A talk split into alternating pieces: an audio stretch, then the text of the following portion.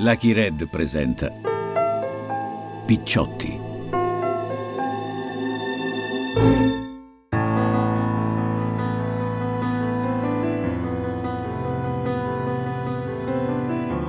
La mafia raccontata da Lirio Abbate. Un podcast Lucky Red, scritto da Lirio Abbate, Antonella Bolelli Ferrera e Massimiliano Griner. Quinta puntata mafiosi e politici tra amici e nemici.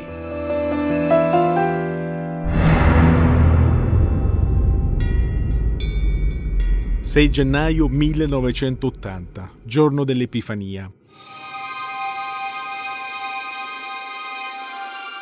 Il presidente della regione siciliana, Piersanti Mattarella, sta uscendo di casa per recarsi alla messa nella chiesa di San Francesco di Paola, insieme alla moglie Irma, alla suocera e al figlio Bernardo.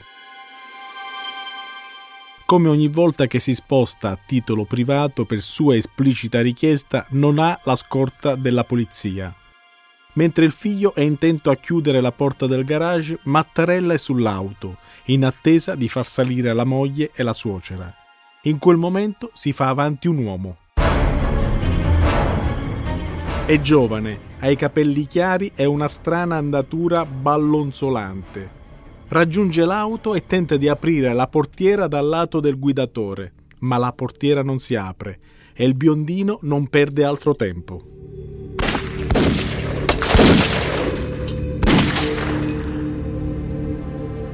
I colpi, esplosi attraverso il finestrino con una calibro 38, feriscono Mattarella. La moglie si butta sul marito in un istintivo e disperato tentativo di proteggerlo. Grida terrorizzata, ma nulla scompone l'uomo, il biondino, che si dirige verso una Fiat 127 bianca che lo attende con il motore acceso. Fino a quel momento nessuno l'aveva notata. A bordo c'è un complice, anche lui giovane, anche lui freddo e determinato. Passami un altro ferro, gli dice il biondino, perché la calibro 38 gli si era inceppata. Il complice gliela passa attraverso il finestrino. Il killer torna verso l'auto di Mattarella e a volto scoperto. Alcuni testimoni, ben cinque, lo vedono.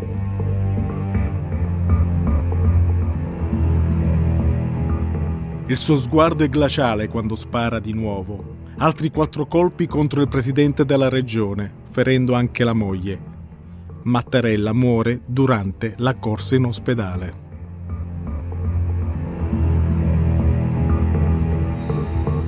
Sono Lirio Abate e questa pagina su Cosa Nostra inizia e finisce nel sangue, perché la violenza è l'unica arma che la mafia conosce.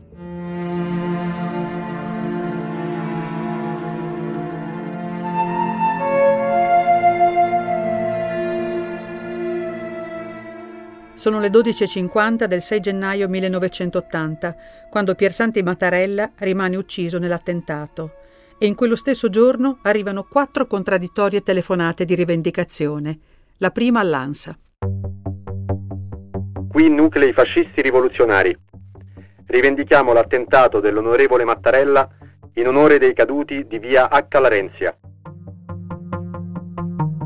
Qualche ora dopo arriva la seconda telefonata, questa volta al Corriere della Sera, e la rivendicazione è a nome di prima linea, dunque neofascisti ma ne giunge una terza alla Gazzetta del Sud ed è a nome delle Brigate Rosse. E infine una quarta, alle 21.40, al Giornale di Sicilia. Qui Brigate Rosse. Abbiamo giustiziato l'onorevole Mattarella. Mandate subito tutta la gente nelle cabine telefoniche di Mondello. Troverete il ciclo stilato. Non solo il ciclo stilato delle BR non viene rinvenuto, ma appare subito chiaro il tentativo di depistare le indagini. L'unica certezza è che chi ha organizzato l'attentato aveva l'intento di fermare l'intensa attività di Piersanti Mattarella, perché Mattarella voleva cambiare tutto. Voleva trasparenza e imparzialità nella pubblica amministrazione, selezione di personale onesto, la fine degli sperperi del denaro pubblico, un piano di riforme innovativo e voleva un chiaro impegno contro la mafia. Quando ammazzarono Peppino Impastato, Mattarella era stato l'unico a trovare il coraggio di andare a Cinisi e fare un discorso così duro contro Cosa Nostra, da stupire persino i compagni di Peppino. Fatto che di certo lo aveva messo nel mirino della mafia. E la mafia, si sa, con quali metodi interviene per eliminare gli avversari. Non vi è dubbio che chi ha decretato la morte di Piersanti Mattarella faccia capo ai corleonesi di Salvatore Rina, ma l'agguato ha presentato da subito una serie di anomalie che si aggiungono a quelle rivendicazioni fasulle. Innanzitutto un solo killer a sparare e non un comando. E poi l'auto utilizzata era stata rubata il giorno prima ed è stata trovata non lontana dal luogo dell'agguato assolutamente intatta. Nessuno che l'abbia data alle fiamme come da prassi mafiosa. C'è un altro fatto anomalo. Un pezzo della targa è stato sostituito con quello di un'altra macchina in sosta. Tutto questo non sfugge all'occhio attento del magistrato che indaga. Un magistrato che passerà alla storia, Giovanni Falcone. È lui a notare per primo le somiglianze con il modus operandi dei narri, nuclei armati rivoluzionari, i sanguinari neofascisti guidati da Giusva Fioravanti e Francesca Mambro, che a Roma, sempre con una Colt modello Cobra calibro 38 Special, hanno ucciso un magistrato che sta indagando su di loro. Si chiamava Mario Amato. Il problema è l'esecuzione dell'agguato a Mattarella. Falcone è il primo a considerarla anomala. È un'indagine estremamente complessa perché si tratta di capire se e in quale misura la pista nera sia alternativa a quella mafiosa, oppure si compenetri con quella mafiosa.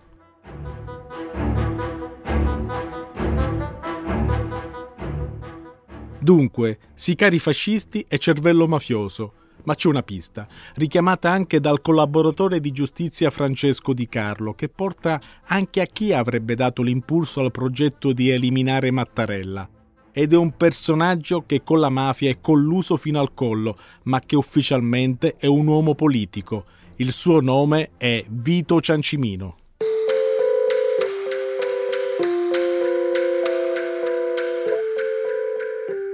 Ciancimino è partito dal basso, figlio del barbiere di Corleone, da ragazzo insegnava l'aritmetica a Bernardo Provenzano, ma ne ha fatta molta di strada grazie ad una particolare inclinazione alle attività illecite, quando non criminali, e grazie alla sua abilità ad insinuarsi nei meandri della politica, quella con la P minuscola. Spiega il suo ruolo il magistrato Luca Tescaroli.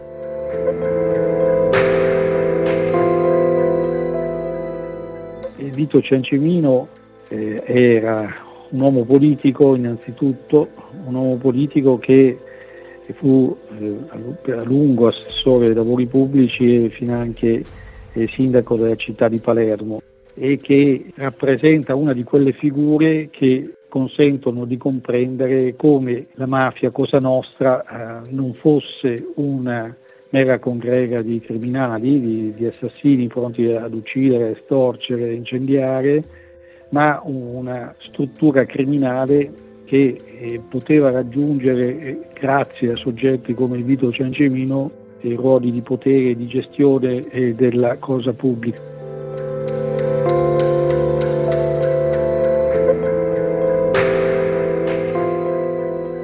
Don Vito è stato uno dei principali responsabili di quella cementificazione della città, passata alla storia come il sacco di Palermo, voluta dal sindaco democristiano Salvo Lima.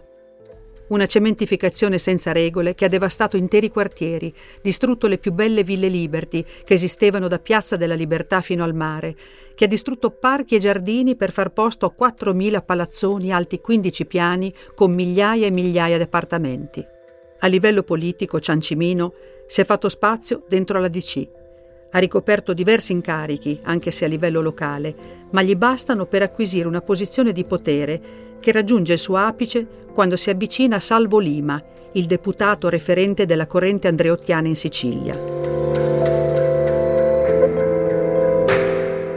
Intanto coltiva i suoi rapporti anche con Cosa Nostra, che gli garantisce protezione da chiunque si permetta di mettergli i bastoni fra le ruote e di contrastare i suoi affari, rigorosamente illegali, che lo hanno reso un uomo ricchissimo oltre che potente possiede un immenso patrimonio occultato su conti esteri che sarà solo parzialmente recuperato quando venne condannato a 13 anni, dopo l'arresto ordinato dal giudice Falcone, per favoreggiamento e concorso esterno in associazione mafiosa.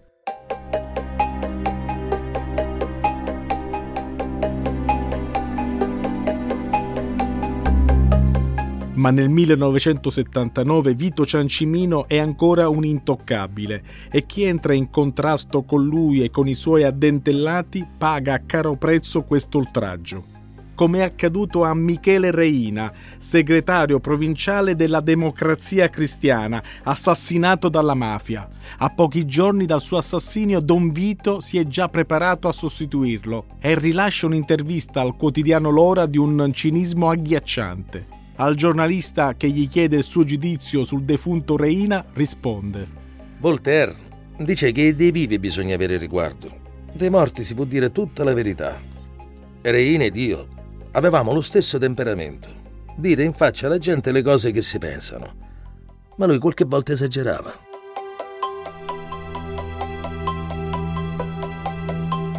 Reina aveva esagerato a parlare e i corleonesi gli avevano chiuso la bocca per sempre per conto di Don Vito. A lui il regaluccio non glielo negano mai. Con il boss Bernardo Provenzano si può dire che siano in rapporti d'amicizia. Uzzubino ha un debole per lui. Rina, nonostante si dimostri abbastanza accomodante, in realtà non lo può vedere. Anche perché Don Vito non è che gli porti grande rispetto, è perché lo teme. C'è un episodio significativo del rapporto fra i due riportato da un favoreggiatore, Pino Lipari, che è stato l'uomo degli appalti per i corleonesi. Proprio di un appalto doveva parlargli Rina quel giorno che Lipari lo portò a casa di Ciancimino. Rina, vestito elegante per l'occasione, viene ricevuto da Don Vito che invece indossa la vestaglia e se ne sta comodamente sdraiato sul letto. Rina non fa in tempo ad accennare all'appalto che vuole aggiudicarsi che Ciancimino lo zittisce immediatamente perché non c'è nessun appalto da segnare, tutto è già stato deciso. Quindi lo saluta mettendolo di fatto alla porta. Rina è avvelenato e appena fuori afferra per il colletto Pino Lipari, ringhiandogli contro. La prossima volta che ti chiedo di incontrare Ciancimino e tu me lo fai incontrare, io ti ammazzo.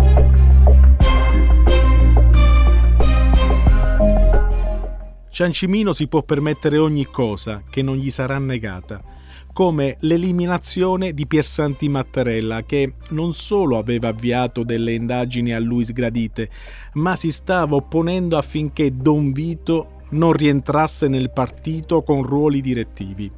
E anche dopo l'agguato a Mattarella si sente la sua inquietante ingerenza.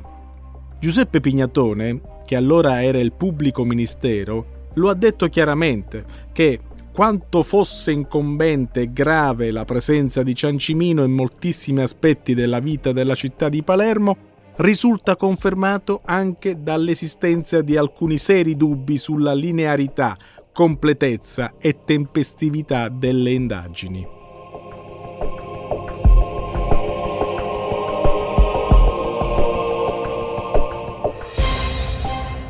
L'eliminazione degli avversari consente a Don Vito di continuare ad espandere la propria influenza, ma fa comodo anche ai corleonesi, che adesso si sentono pronti a un salto di qualità. Un salto di qualità che prevede l'annientamento di chiunque intralci la loro ascesa. Per questo il 4 maggio di quello stesso anno uccidono il capitano dei carabinieri Emanuele Basile, uno degli investigatori più vicini al giudice Paolo Borsellino, e tra i primi a capire il peso dei corleonesi nel traffico degli stupefacenti. Tre sicari lo aspettano mentre rientra dalla processione per la festa del Santissimo Crocifisso di Monreale. È assieme alla moglie e tiene in braccio la sua bambina, Barbara, che dorme. Non si fermano neppure di fronte a questo sparano senza pietà sul capitano Basile, che copre con il suo corpo la piccola.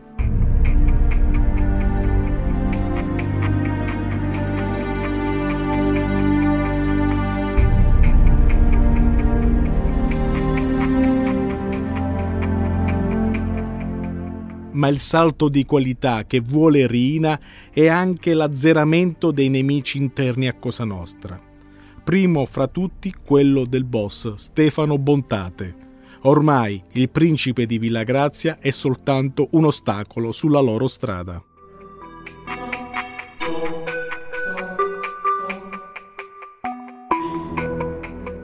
Il 23 aprile del 1981 Bontate organizza un banchetto nella sua grande villa per festeggiare il 43 compleanno. A conclusione della serata tra amici, decide di rientrare a casa dalla moglie e lo fa con molta circospezione. Ormai ha il dubbio, o forse la certezza, di essere nel mirino dei corleonesi sale sulla sua Giulietta 2000 e si dirige verso il fondo agricolo dalle parti di Magliocco, alla periferia di Palermo, dove abita la famiglia. È armato, con sé ha una 765 con la matricola cancellata.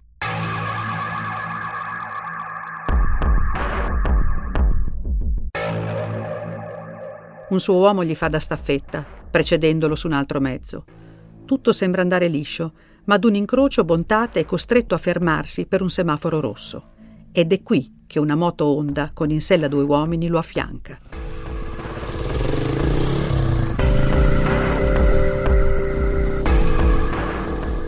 Bontate intuisce quello che sta per succedere e riparte, ma è troppo tardi.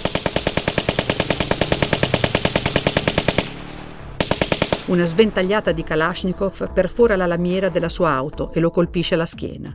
La Giulietta prosegue la corsa ancora per qualche metro e poi si ferma contro un muro. Bontate è ancora al suo interno, esanime. I killer lo raggiungono. Uno scende dalla moto e gli spara una scarica di pallettoni che gli devastano il volto.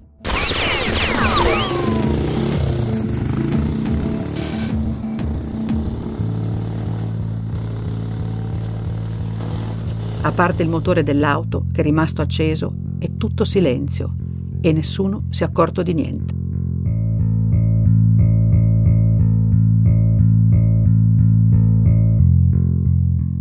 Salvatore Contorno è uno dei fidatissimi di Stefano Bontate. Quando gli arriva la notizia della morte è latitante e si dirige subito verso la villa del boss per portare il suo cordoglio ai familiari ma quando arriva si trova di fronte a una situazione che mai avrebbe immaginato. C'erano pochissime persone. Mi aspettavo un sacco di gente, perché era morto un principe, un signore. E invece non c'era nessuno. Avevano paura. Questa è la verità.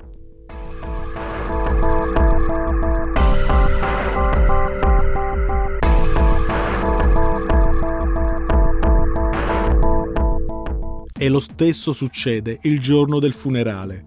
Basti pensare che le uniche due donne legate a uomini del clan presenti alle esequie sono la moglie di Michele Greco, il Papa, e quella di Masino Spadaro, che era compare di Bontate.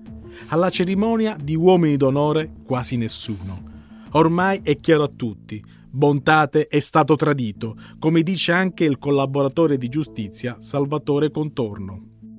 Anche Michele Greco, il Papa, aveva girato le spalle a Bontate e faceva parte del complotto contro il principe.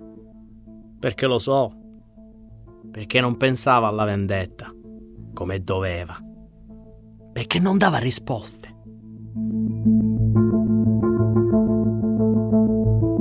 Ma c'è chi dice di più a cadavere ancora caldo nella tenuta della Favarella, il Papa annuncia che il falco è morto e tutti a stappare champagne e a brindare, Rina in testa.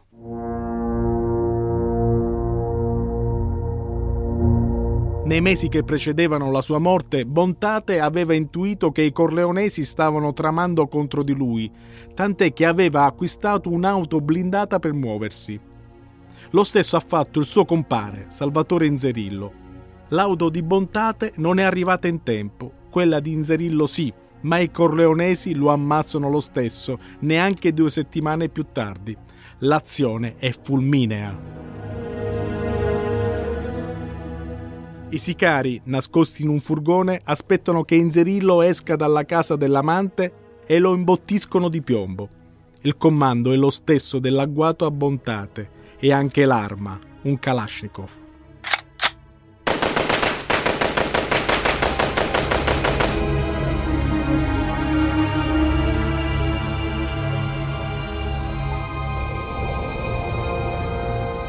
Gli omicidi di Stefano Bontate e di Totuccio Inserillo sono soltanto il punto di partenza di quella che resterà negli annali di Cosa Nostra come l'inizio della seconda guerra di mafia. Una guerra per certi versi imprevedibile, visto che fra gli uomini d'onore delle varie famiglie, in talune particolari occasioni, si viveva in un clima di apparente calore e familiarità uno di loro ricorda l'atmosfera che si respirava in quel Natale del 1980. E ci baciavamo tutti. Era come se ci fosse una riunione siciliana, va. Eravamo un centinaio che abbiamo festeggiato e ci siamo fatti gli auguri di Natale e Capodanno. Uno di fuori, ma non poteva distinguere se c'era odio.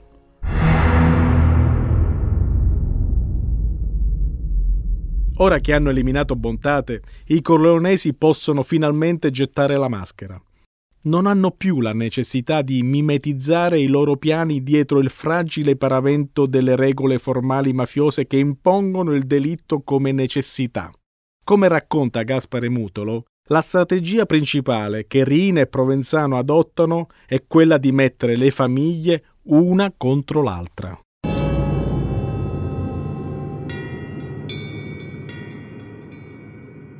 La mentalità di Rina era fare nascere questi conflitti. Infatti lui, ogni famiglia all'infuori di quella di Pattanna Mondello, perché il, il pedistinato potevo essere io, aveva lui gli scontenti, va bene, gli adoratori, che ci diceva quello, ma, ci faceva capire che quello che poteva essere più valido, poteva avere e magari ci faceva capire che il capo guadagnava tanti soldi, lui no, insomma, metteva sempre delle zizzanie.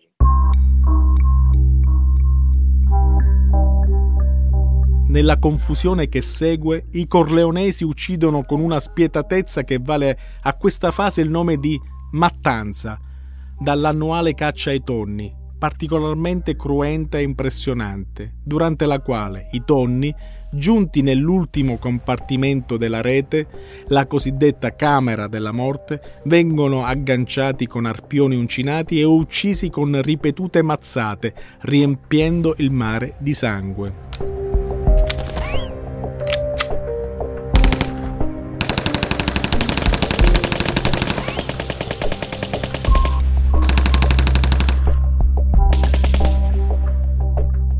Rina non basta uccidere i capi delle famiglie di Palermo. Rina dà la caccia perfino all'ultimo dei loro picciotti. Tutta la famiglia Inzerillo viene uccisa. Molti scappano negli Stati Uniti, dove trovano rifugio grazie ai legami con i Gambino. La vendetta dei Corleonesi però li segue anche dall'altra parte dell'oceano, dove uno di loro viene trovato morto con un rotolo di dollari in bocca e un altro nelle mutande.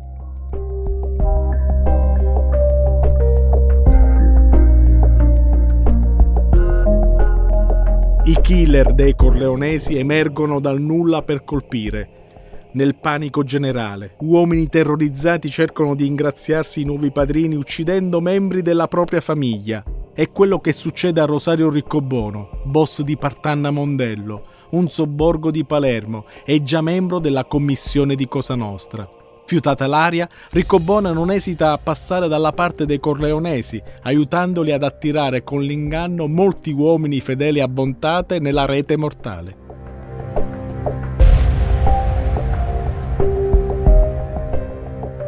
più di 200 mafiosi sospettati di avere rapporti con la fazione perdente vengono fatti sparire con la lupara bianca, oppure strangolati o sparati.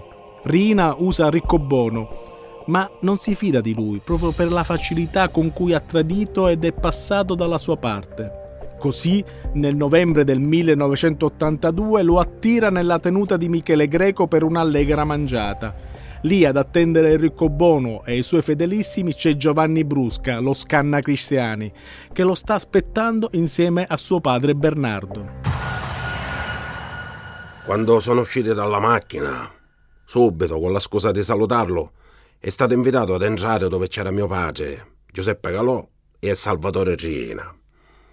E subito dopo, appena hanno strangolato Rosario Riccobono, è uscito mio padre e ci ha dato subito l'ordine di eliminare gli altri. Al giudice, che chiede a Giovanni Brusca se questa eliminazione fosse stata preceduta da una discussione con Riccobono o se fu subito strangolato, Giovanni Brusca risponde candidamente. È successo subito. Non ha avuto forse nemmeno il tempo di capire di cosa si trattava. Saranno stati due minuti. Si figuri che appena entrati con la scusa di salutarli sono stati strangolati. Poi è uscito mio padre e addirittura rimproverandoci ci ha detto che aspettate. Siamo entrati e abbiamo finito anche gli altri.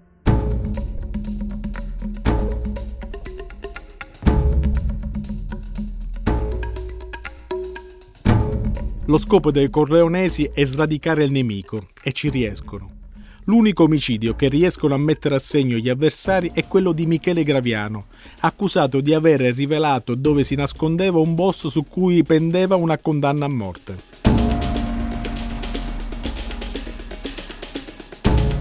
Amicizie rotte, alleanze spaccate, affari andati in fumo, decine e decine di miliardi di lire che i vari clan avevano deciso di investire al nord spariscono all'improvviso. Gli intermediari che hanno curato le operazioni finanziarie arrestati o uccisi.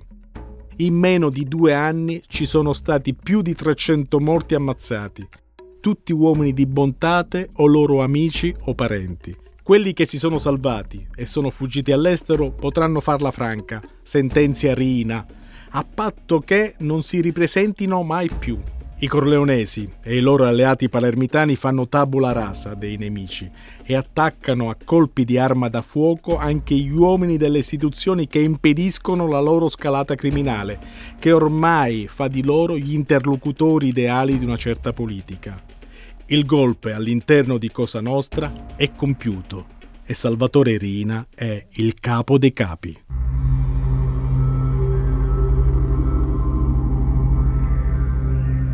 Intanto a Palermo e nella Sicilia intera il comune denominatore della gente per bene è la paura.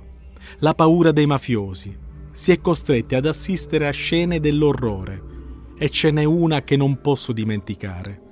C'era una Ford Escort di colore verde.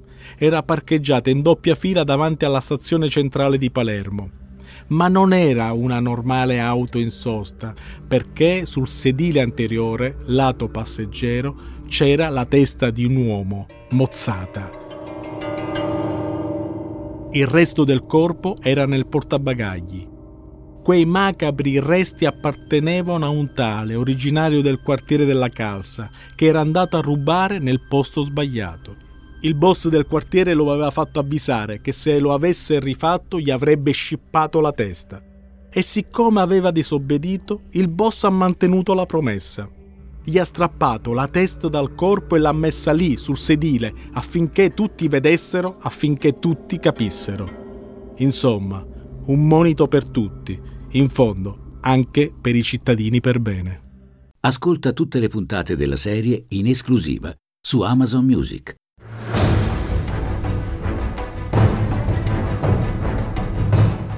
Picciotti, la mafia raccontata da Lirio Abbate.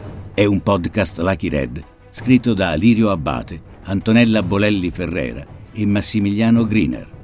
Regia Riccardo Sinibaldi. Editing, sound design e musiche originali Alessandro Molinari. Effetti sonori Matteo Bendinelli.